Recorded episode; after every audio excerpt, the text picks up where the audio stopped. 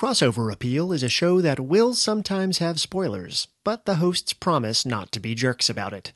Also, from time to time, Walt and Annie may get small details about the things they discuss incorrect, and they would like you to know that every time it happens, it is done on purpose to spite you specifically. Enjoy the show!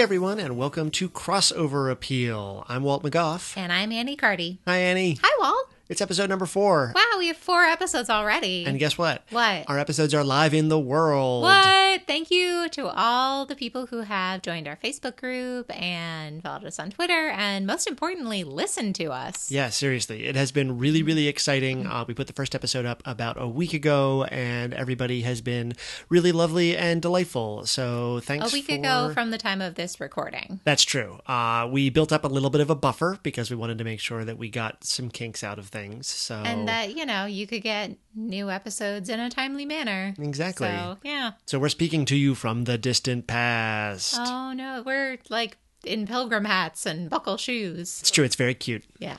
Um, and we really just try to increase the threshold of costume wearing as the show goes on. Man.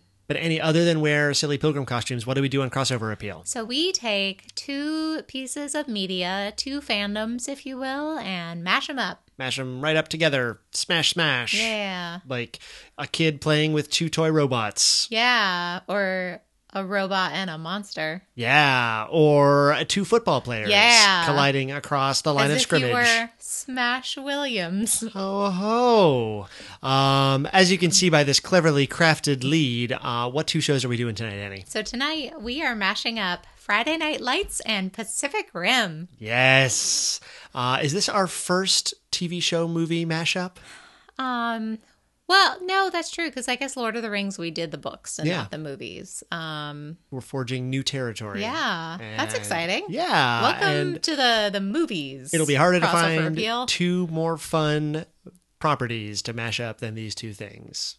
Where fun means both giant robots fighting giant monsters and also heartfelt football playing. Yeah, well, I think there's going to be a lot to talk about when it comes to the themes that these different pieces of media share. So Mm-hmm. Certainly the very to- deep and thoughtful themes of Pacific Rim, that you know what Pacific Rim does have deep and thoughtful themes. which we'll get to. yeah. But first, Annie, why don't you tell us about Friday Night Lights? Hey y'all is what Tammy Taylor would say if she were here. You don't have a glass of wine, though. Oh, I wish. It's only because I can't be trusted with beverages around recording equipment. That's what the police report says. Yep. so, Friday Night Lights is a television series about a high school football team in fictional Dillon, Texas, uh, small town Texas.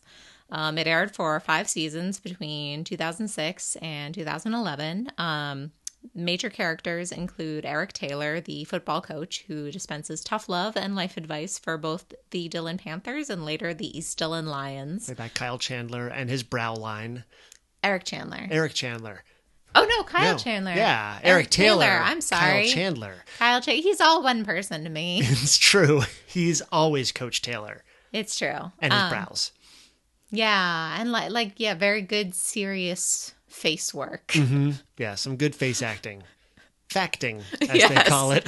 as the professionals call it. Um, other major characters include uh, Tammy Taylor, Eric Taylor's wife. Um, she is also a the school guidance counselor and later a principal. Um, she's the person you want to go to when you have a problem. I really wish I had a Tammy Taylor to just tell me how to be a person. Just a font of reasonableness. Um, Julie Taylor is their daughter, um, who, you know, typical high school student. And I feel like the one character the show never really grasps. Um, football players on both the Dillon Panthers and the East Dillon Lions include Tim Riggins, who is a delinquent with a heart of gold. Uh, Matt Saracen, adorable QB, who kind of steps in when um, Jason Street, who's the former QB, was is paralyzed in episode one. Not a Spoiler a, alert. Not a big spoiler. It happens in like the first ten minutes. Um, and Vince Howard, who's the QB of East Dillon, who's um, got a lot going on in his home life, um, dealing with parental addiction issues um, and a lot of kind of pressures on a kid so young. Um, other students in Dillon include um, bad girl turned good girl Tyra Collette, um, who is now on Agents of S.H.I.E.L.D. That's true. Adrianne Palicki. Um, Yeah, she's awesome. I'm so proud of her. I feel like Tyra Collette, like, graduated from Dillon and, like, went on to join. But that's another crossover. To join Shield. um, cheerleader Lila Garrity, who is in a relationship with Jason Street and Tim Riggins. Oh my. Oh my. That sounds complicated. It is. Um, adorable football team supporter Jess Merriweather um, and beauty pageant contestant Becky Sproles. yeah. Uh, yeah, that's how you about say her name. Sure. Um, and and- you're, you're talking a lot about football players and football adjacent people. Yeah. Why? it's about a football team. Ah, I didn't say that. no. It's a no. It's about a high school. I oh no, you about- did. You nailed Yeah. it. I'm just surprised because Annie, do you like football? I know zero about football. I remember, so I watched the movie Rudy back in like 1994, whenever it came out, and I was like, "Why are these guys all like try like cheering to get Rudy on the field? Why can't he just go?" and It's Sean Astin. they had to like do a play to get him on the field because I didn't understand the offense and the defense on your team were not on the field at the same time. Mm-hmm. I didn't know that until college, and I was at a football game, and I was like, "Oh, This is why they wouldn't let why, Sam so- Gamgee on the field. um, Good friend of the program, Sean Astin. yeah." You know, once he hears of us, Yeah, absolutely. He'll I mean, I us. imagine he's listening already. oh yeah, in the you know the secrecy of his own home. yeah, absolutely. Um, but yeah, it's it's a show about ostensibly a football team. Um, but as someone who did not understand football, who still doesn't really understand football, like I know kind of the basics, but that's about it. Um, you do not have to care about football or understand football to deeply love this show. It's, it's true. And if you Um, do love football, it's a great It's- chance to sit on the couch next to someone who doesn't love football and explain small Yes. rules to the person. I mean, you do get to figure out, like, oh, is, you know, this professional person who is in the NFL, is he a Tim Riggins or is he a Smash Williams? It does give a frame of reference for all future sports watchings. Oh, totally. Um, so yeah, it's it's a show that is again very much about this particular small town and the idea of a football kind of culture. Um, getting a little ahead of myself. Oh. Um, so the I just the plot follows the Taylors as they navigate the high school football culture of a small Texas town. Um, which, as a person growing up in New England, who my school had a football team and like no one went to the games, um, is a really big deal. Um, and both the Taylors and the players are under an immense amount of pressure to succeed. Um, and the town can love you one day and hate you the next. Um, so the the show deals with those kind of up and ups and downs, also the ups and downs of being part of a high school in which football is a big part of your life. Um, and I think Tammy ends up being a good focus for that as she is obviously related to the football team and that her husband is a coach. She is a either guidance counselor or principal at at the school, but sh her focus is generally more on the rest of the school academic experience. Mm-hmm. Which she's often causes a lot of friction because she is sort of expected to be the coach's wife. Yeah, but at you know the same time, she has to look at what is good for the school and the students in general, and maybe that's not always football. Mm-hmm. Um, and the show also looks at what it's like to grow up in a town like this when you don't have a life that involves football. You're not either a player or you know a cheerleader who's looking to marry the QB and kind of live your life together forever. Um, and what does it mean to want to escape a place and also love a place. Mm-hmm. Yeah, I think there's really so much uh, of the town that is the character in the show. Oh, and, definitely. And over the course of the seasons that the show ran, it just kept broadening that town outward and outward more and more, which is really kind of lovely and, and a wonderful uh, mode of operation for a television show. Yeah, and I think one of the things I find most interesting and successful about Friday Night Lights is that partway through the show, um, the the town kind of splits the high school in two um, to East Dillon and West Dillon, and Eric Taylor becomes the coach of East Dillon, um, which is kind of less funded. Um, mm-hmm. Students are you know quote on the wrong side of tracks mm-hmm. largely minority population yeah um, dealing with a lot of very different issues and i think with a less well crafted show it would end up feeling more like you know, say by the Bell, the new class. Like, mm-hmm. oh, you know, all the other football players that we've been following have graduated. Now we got all these new kids. Who cares about them?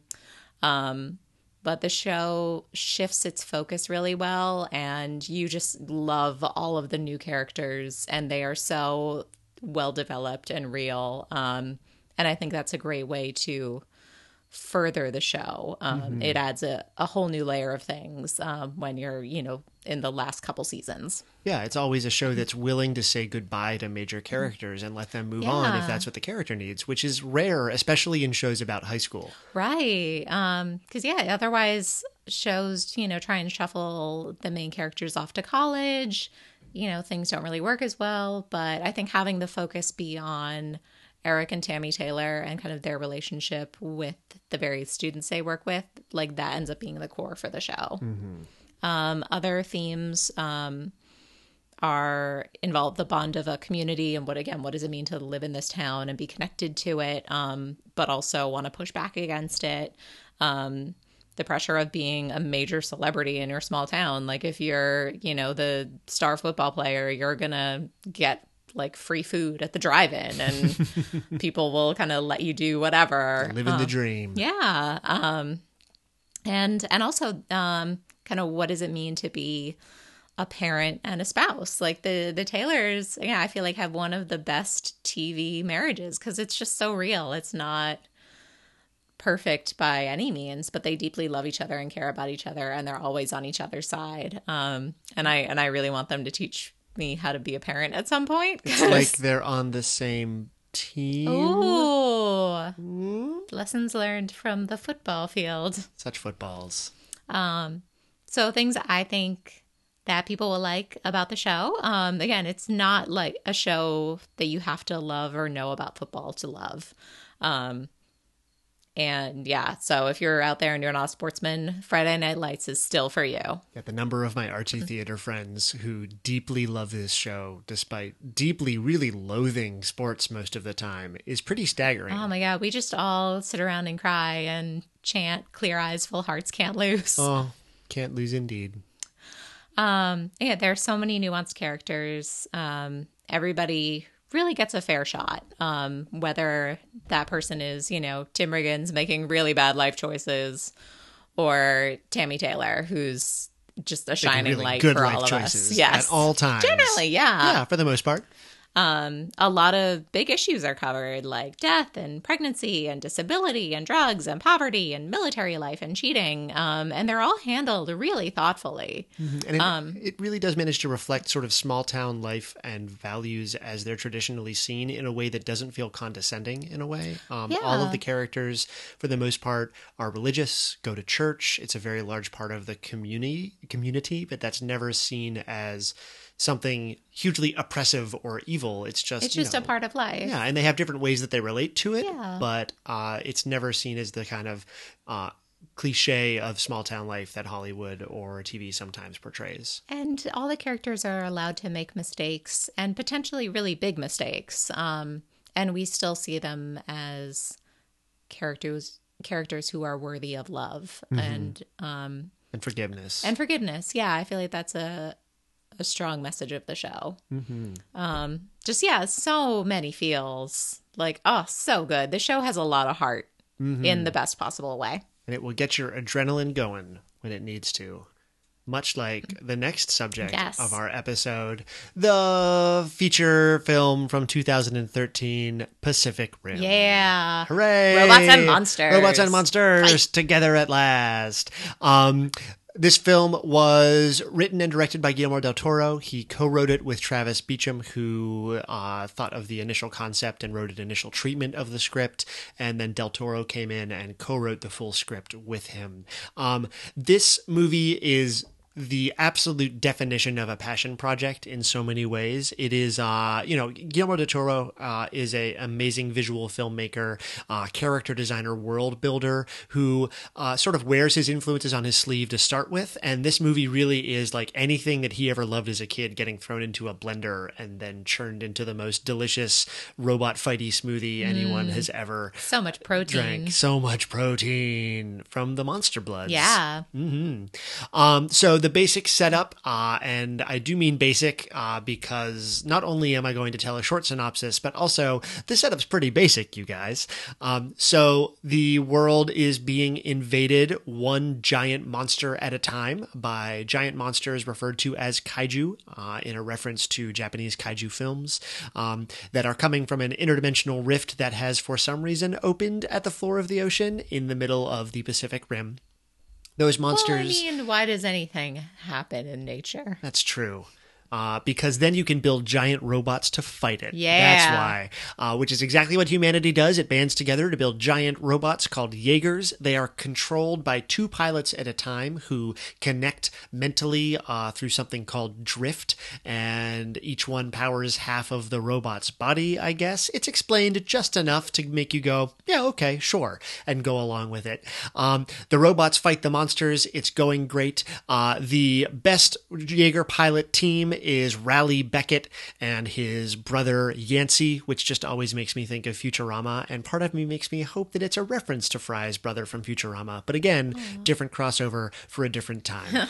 uh, beginning of the film, everything's going great. Monsters are getting their butts kicked by the giant robots, but then, oh no, Yancey is killed in a battle. Oh no. And Riley decides to throw in the tower towel. Um, for some reason, I guess because they miss him, the world decides to cancel the Jaeger program that was going so well and instead focus all their attention on building a gigantic, massive wall around the interdimensional rift. It doesn't go great for them.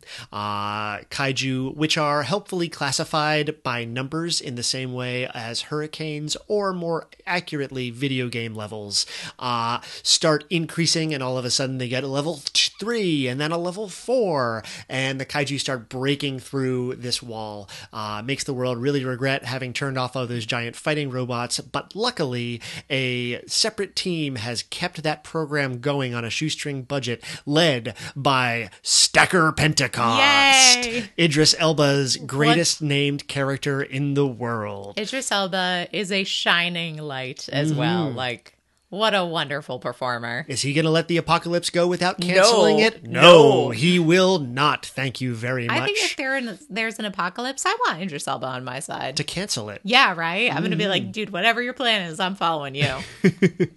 So Major Stacker Pentecost, which is really how you have to say his name, uh, has hoarded a bunch of these robots and brings Raleigh back into the fold to join an interdimensional, uh, interdimensional, excuse me, intercontinental team of whiz kids uh, and Jaeger pilots who are piloting the last remaining Jaegers. Uh, there's a team from Russia and a team from China, both of whom have literally three lines at most in the entire movie, but are delightful and charming and hang out. yeah, it's like watching the Olympics. You Mm. Mm-hmm, exactly. know that there are other countries there and they do awesome things, but you don't know much about them. I don't know. That gets Stacker Pentecost close, dangerously close to being Matt Lauer, and I don't want to make Oh, any. form no. of- yeah, Bite your tongue, I sir. know. I apologize for even putting that idea in. yeah, take that right out. But anyway, Raleigh's brother continues to be dead, and Oh, man, that's a downer. spoiler alert, everybody. Uh, Ra- Raleigh's brother not coming back at any point in this film. Um, but it's okay because he's going to find a new pilot pilot with whom to be potentially drift compatible. Who is this new pilot? Oh, that would just be probably upcoming uh, pilot and surrogate daughter to Stacker Pentecost, named Mako Mori. Yeah. Played by Rinko Kikuchi.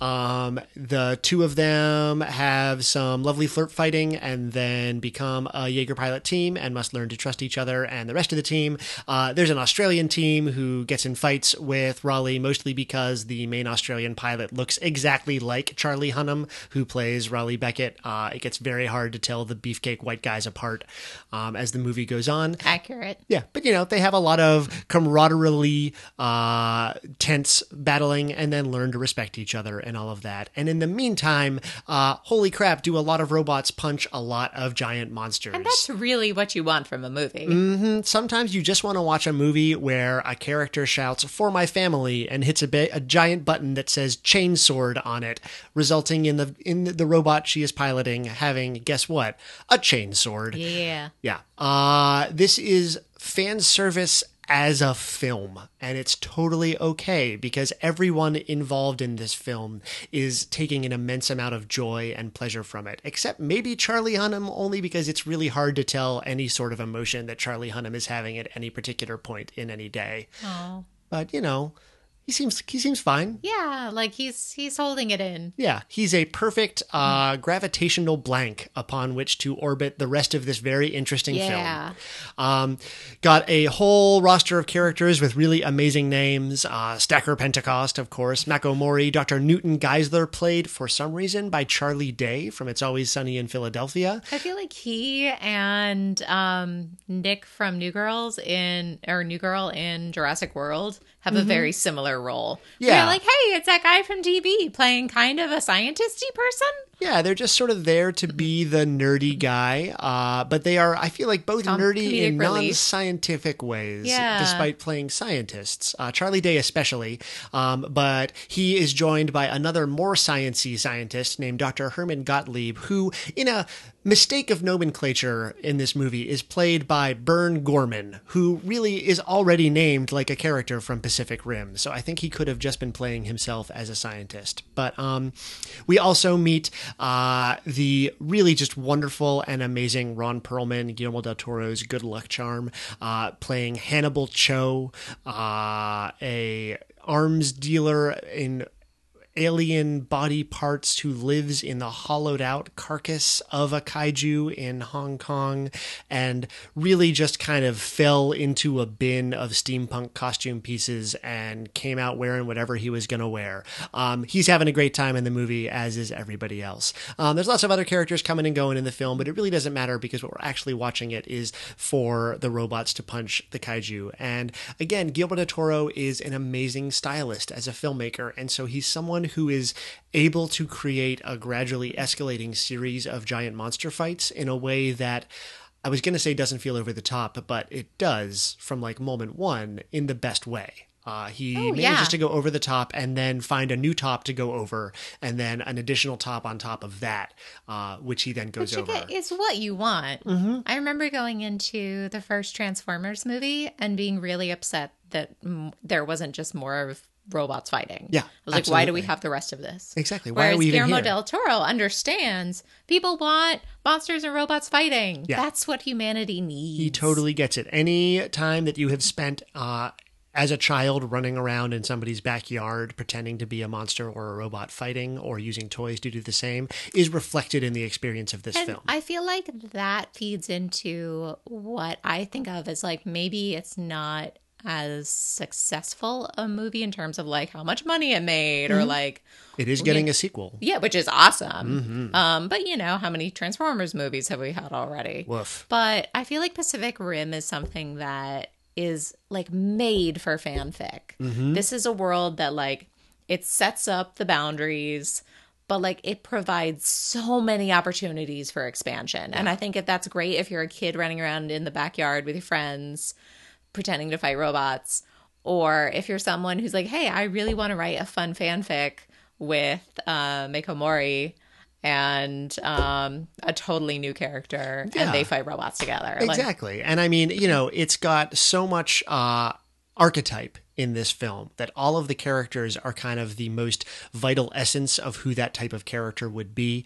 Everything is done in broad strokes. Uh, Stacker Pentecost has some kind of cancer that is most only indicative by the fact that he gets nosebleeds occasionally, and that's how you know that he's got a problem. But it's again, it's storytelling in the broadest strokes possible so that you can build off of it with your imagination as much as you want. There's also lots and lots of nods towards uh, genre fans of all stripes, including, I think my favorite is that Ellen McLain, who is the voice of GLaDOS in the Portal games, provides the AI voice for Gipsy Danger, which is the main Jaeger uh, in the movie. Um, it's those kinds of little nods to people who have grown up loving this stuff that really sets this movie apart and makes it a very, very fun watch. Um, you know, crack open a couple of beers and enjoy it. Um, there are some themes in it that it deals with this idea of teamwork being crucial, um, the idea of, you know, you need to find the right person to be able to team with, but also learning to trust those around you and being stronger together rather than apart. Um, you know, uh, ambiguous, Aust- or ambiguous, anonymous Australian guy and Charlie Hunnam make up at the end of the movie because they need to, and then there's noble sacrifice, and they put their differences aside. Uh, and it's really just a movie that is all about the excitement of solving a problem as a team and also punching it a whole lot.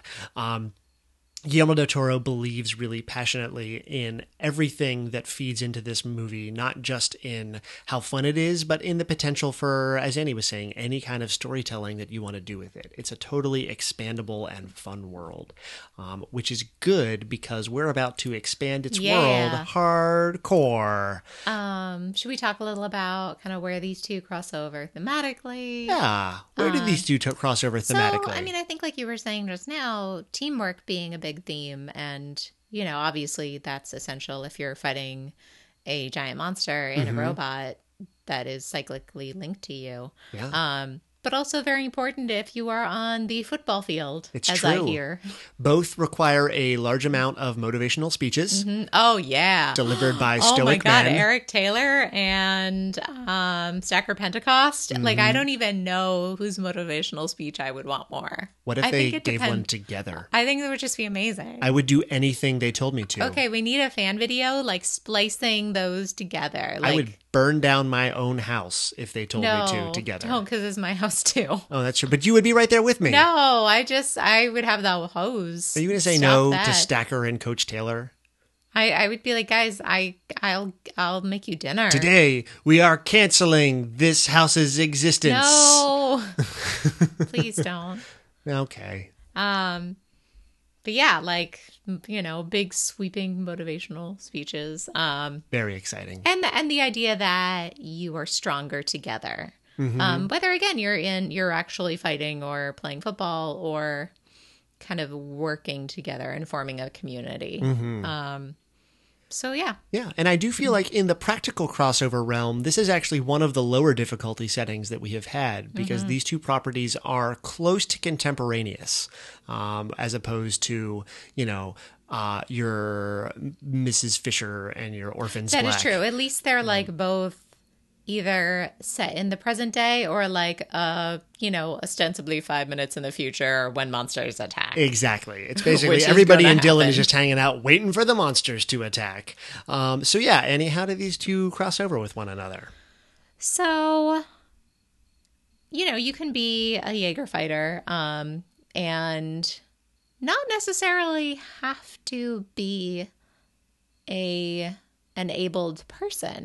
Um, so again, in you know the first episode of Friday Night Lights, Jason Street um, gets paralyzed, um, and and the the first couple seasons, that's a big theme of him kind of learning how to deal with his new disability, um, finding kind of different kind of opportunities for himself. Um, you know, maybe he's not going to be the star of the FN- the NFL that he thought he was going to be, but he can still, you know, play ball in a different way and Absolutely. you know, have a full life and have friends and love and all that good stuff. And maybe he would find that you know you're they're looking for for um Jaeger pilots. hmm Good And- leaders of men. yeah, like he he can just be in a giant robot and kick some monster ass and Yeah. He doesn't Him need and Tim to. Riggins. Yeah. Jaegering it up. Right. Oh my God. Tim Riggins They would, would be a veritable Jaeger bomb. Oh. Tim Riggins drinks a lot. Yeah. Sorry, Tim. Oh, it's okay. He doesn't hide it. No. um, so yeah, I feel like that is kind of the the big crossover potential I see where Tim Riggins is is looking for kind of a new life path and this is something he he wants to be a leader. He wants to kind of use his body physically um and he's someone who is like a self-sacrificing person. Um, you know, he'll he'll put him himself on the line for his team. Absolutely. Um, I also think uh, that Julie Taylor, like you were saying, a character who gets pretty criminally underserved, I think, by Friday Night Lights. It's just a show that was very emphatic about their family dynamic being an important part of the show, but never quite figured out plot wise how to utilize it. And I her. think part of that was their family life is pretty stable and they didn't know how to throw drama in there without kind of shaking up the family life. exactly. Um, but but Annie, you know what? The one surefire way to make a character more interesting is What? Make her a hacker. Yeah. she's Hack good at hack. computers, everybody. And so she's going to join up with Stacker Pentecost's team of rogue robot pilots and work from the control room along with, uh, oh God, what's his name? Clifton Collins Jr. playing Ops Tendo Choi. One of the Mm-hmm. Actually, I feel more like Julie puzzling would be missed opportunities. really good about that. Um, Yeah. she's someone who kind of like we've seen her do some investigative journalism. Mm-hmm. Um, she wants to be kind of invested in a cause. Yeah, Absolutely. Um, and, and what think- greater cause is there? Right? punching robots or giant monsters in the face. Yeah, and I think this would be a way for her to really set herself apart from the world of Dillon. Mm-hmm. Um, even though she grows to to love it and really appreciate being from there. Absolutely. Uh, and I can tell you, if Buddy Garrity was in charge of the booster club of Oh my God. nobody would cancel that no. program. You would have all the money going to all the robots. Exactly. They would be made of cars. And they could have free parties at his dealership Yeah. afterwards. It'd be great. I love that. Yeah. Uh, so yeah, now that we know that these worlds are pretty easy to intersect, actually, Annie, let's move on to some games. Yay! So Our- our, our first game, of course, is Kiss, Kiss Your, Your Faces. Faces. Uh, who's hooking up, Annie? oh man. Um, so many good choices. Well, yeah. Well, do you do you have one that you want to share?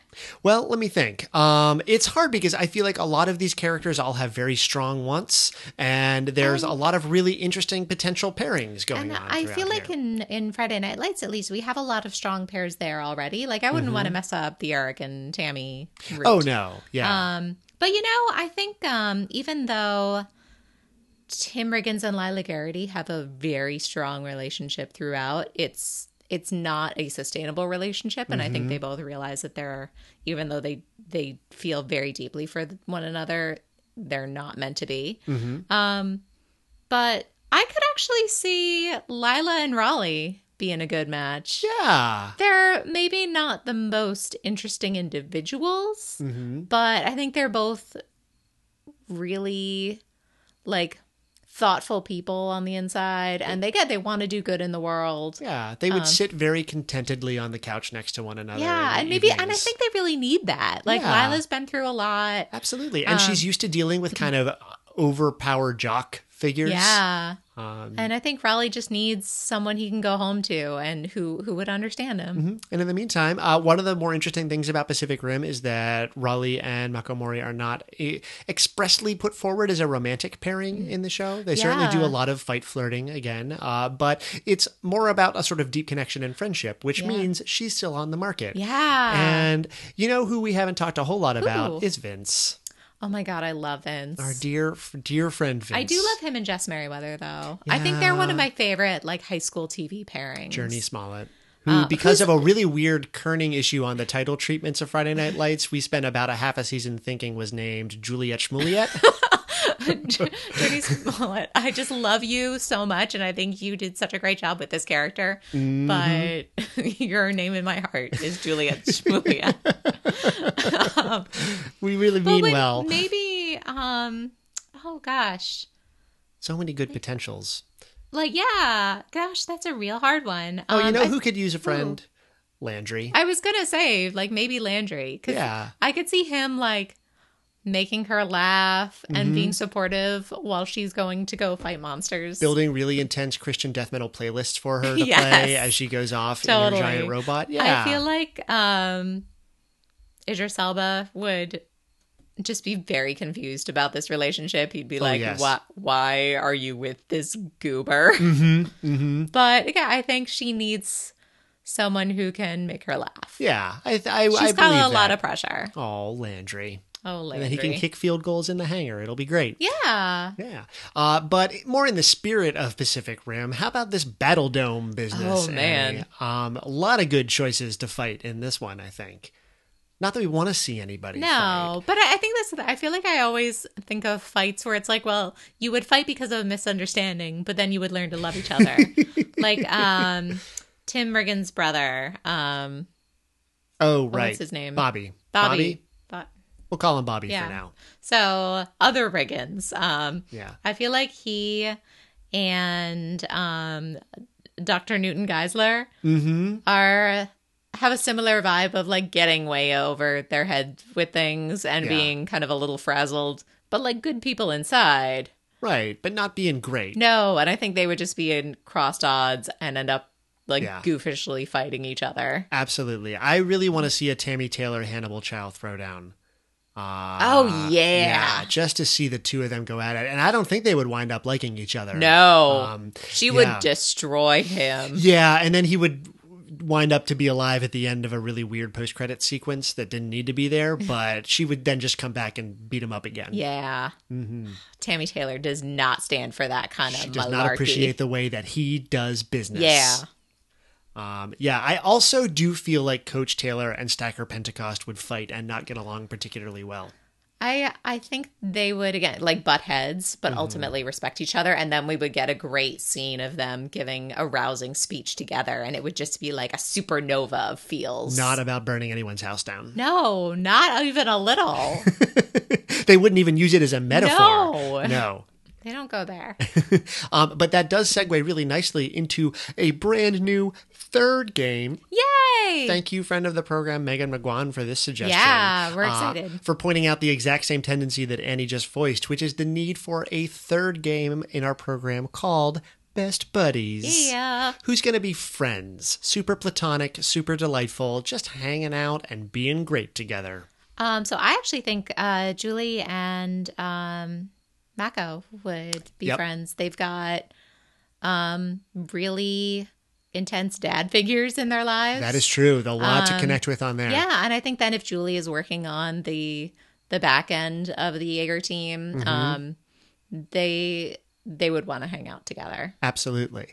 Um, I also think, and we're talking about Raleigh a lot because he's the central character in Pacific Rim, but there's another central character who we haven't discussed a whole lot in Friday Night Lights, and that's Matt Saracen. Oh yeah, Guy needs a buddy. Oh Matt. Oh man, and he's he's had loss in his life. Oh life. my gosh. You know, he's that felt- episode with his dad. Oh Mhm. my god. Yeah, they've both kind of run away from their problems a little bit and have trouble talking, but have stepped up at unexpected times. I think Raleigh and Matt Saracen would take pretty good care of each other. Yeah. Um, I also think Landry and Newton Geiszler would get along pretty well as well. But Yeah. Landry gets along with everybody, yeah. you guys. Let's just be honest. Just being goobers. Yeah, just goobers.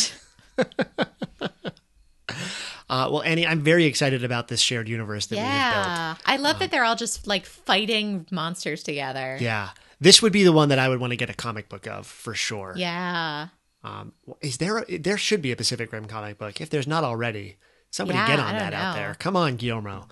Um, but that will bring us to our final section, which is if you want to engage with other media based on these shows, we can give you some readers' advisories. Yeah.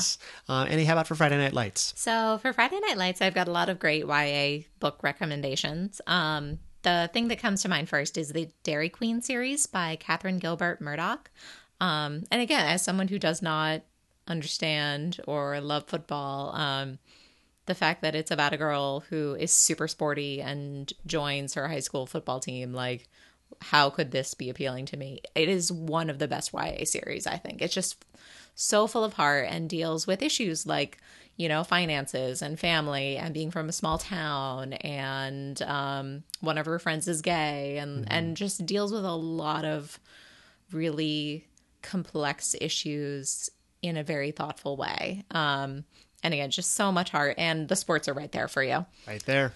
Um, another YA recommendation is Exit Pursued by a Bear by E.K. Johnston, um, a YA adaptation of A Winter's Tale dealing with cheerleading and sexual assault. Um, that same kind of balance of sports and really intense issues with thoughtful characterization.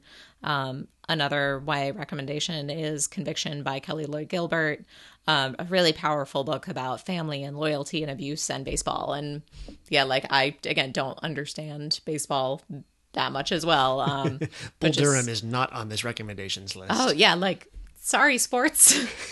um, but yeah, like really wonderfully written and compelling. Um, so if you're if you don't care about the sports angle as much, um, a TV show I'd recommend would be uh, The Fosters, which deals with that same kind of focus on family, um, largely dealing with a, a teen cast. Um, the Fosters looks at obviously kids who are either foster kids or adopted. Um, lots of big issues um, handled in a really like warm and sensitive way, and and great teen performers too. Like the the cast of characters or the the cast who's playing the teen characters, they're all fantastic. Like Mariana, you are like one of my faves. I would like a YA novel about you. Um, the Friday Night Light, Friday Night Lights was also actually based on a movie and a book. So I have not seen the movie or read the book, but Book by Buzz Bissinger. Yeah, um, it's supposed to be great. And again, that really that look at what it means to be from a small town um, with a deep football culture. Um, and I know that um, some of the Friday Night Lights writing producing staff later worked on Parenthood, um, which I didn't get into as much, but I know a lot of people love. And again, that same kind of ensemble drama. This one focused around a kind of a big family. Um, Yeah. So yeah, lots of recommendations for you to check out. Absolutely. Um, on the Pacific and Pacific Rim, and uh, oh boy, there's a lot out there. Again, because Guillermo del Toro just wears his references on his sleeve. Um, I would say a great place to start if you like Pacific Rim is with Guillermo del Toro's other films, especially. Uh, I mean, Pan's Labyrinth. If you're feeling really um, uh, up for a downer after all of that robot fighting, um, it's a beautiful film. But uh, I especially would say uh, Hellboy and Hellboy Two are great, great movies to follow up with this one. Um, they are as is Pacific Rim. I feel like they are movies that do drive home that Del Toro tends to write movies in his second language. So all of the dialogue tends to be very, very functional. And it's kind of like, okay, we're going to say what we need to say to get to the next thing that needs to happen. But boy, is that next next thing that needs to happen usually amazing. Um, Hellboy 2, especially, I could not tell you an ounce of that movie's plot, but the world that he constructs and the character design and everything is rich in a way that is continuously building throughout the film so that it never gets boring. Also, another really good Ron Perlman performance. But uh, once you're done with that, you've got to harken back to the original stuff the Pacific Rim is drawing from. And the two major areas of that are kaiju and mecha. Um, kaiju is a field uh, or a genre that I am more familiar with, especially through the Godzilla series that I spent a vast amount of my childhood watching and pretending to be in my backyard with my friends. Shout out to Robbie Johnson. Um, Godzilla, um, you can start with the first one. It is definitely the most somber and thoughtful of the Godzilla movies. Yes, it's possible for a Godzilla movie to be thoughtful. Oh, totally. Yeah, uh, it's an incredibly, uh, pretty harrowing film, and in that movie, it's really Godzilla as force of nature. It's kind of akin to um, First Blood, the first movie in the Rocky in the um, Rambo series, um, creating a character out of sort of sadness and pain that then gets taken and turned into a, a sort of cheesy, almost camp level character. Um, that happens to Godzilla. It happens in some really awesome ways, though. Um, some really amazing Godzilla flicks to check out. Um, I would say versus Mothra, King Ghidorah. Um, there's a one called Destroy All Monsters that is like two hours of boredom and then 20 minutes of amazing. Um, my personal favorite is Godzilla versus Mechagodzilla from the 70s. It is the introduction of Mechagodzilla, who is the robot version of Godzilla. They fight. Um, it has everything in it. It's got like monsters being summoned by by Japanese women singing. Lighting, random pop music, um, random appearances of new monsters, including King Caesar, who's sort of like a big dog guy who has this amazing buildup and then just gets his butt kicked almost immediately. Um, but it has high stakes for Godzilla. He has trouble defeating Mechagodzilla, and it's um I think one of the most emblematic of just the kind of bonkers and delightful logic that these movies tend to follow. Um, more modern version of the same kind of cinematic fun that you can have with Pacific Rim, I would say uh, Real Steel, starring Hugh Jackman as robot boxing rodeo cowboy proxy. Um, it's just delightful. Watch it. It's about robot boxing and it has Hugh Jackman in it. What more can I tell you? Um, and then there's a whole new section of recommendations, which I call on my list because it's all the things that I haven't seen but really want to. Um, the biggest black hole for me is other than Gundam Wing on Toonami Aww. growing up, I don't have a whole lot of deep embedded experience with the mecha genre of anime. Um, I would say that Guillermo del Toro has name dropped Neon Genesis Evangelion uh, and a number of other anime as direct reference points to the shows. So why not start there? Um, you can also go back to old school monster movies like It Came from Beneath the Sea or anything that Ray Harryhausen was in charge of to get some cool creature effects. There was a recent film in the last decade called The Host uh, by Bong Joon Ho, uh, Joon Ho rather, uh, which is a sort of smaller scale kaiju movie. It really focuses in on one family in particular, um, but has some great monster effects and cool scenes. Um, and then Stuart Gordon made a movie in the '90s called Robot Jox, J O X, which is about robot jockeys, and it's a pretty direct reference to Pacific Rim as well. Um, really, you can't go wrong if there's a giant robot on the cover. Uh, Amen to that. you're gonna have fun no matter what.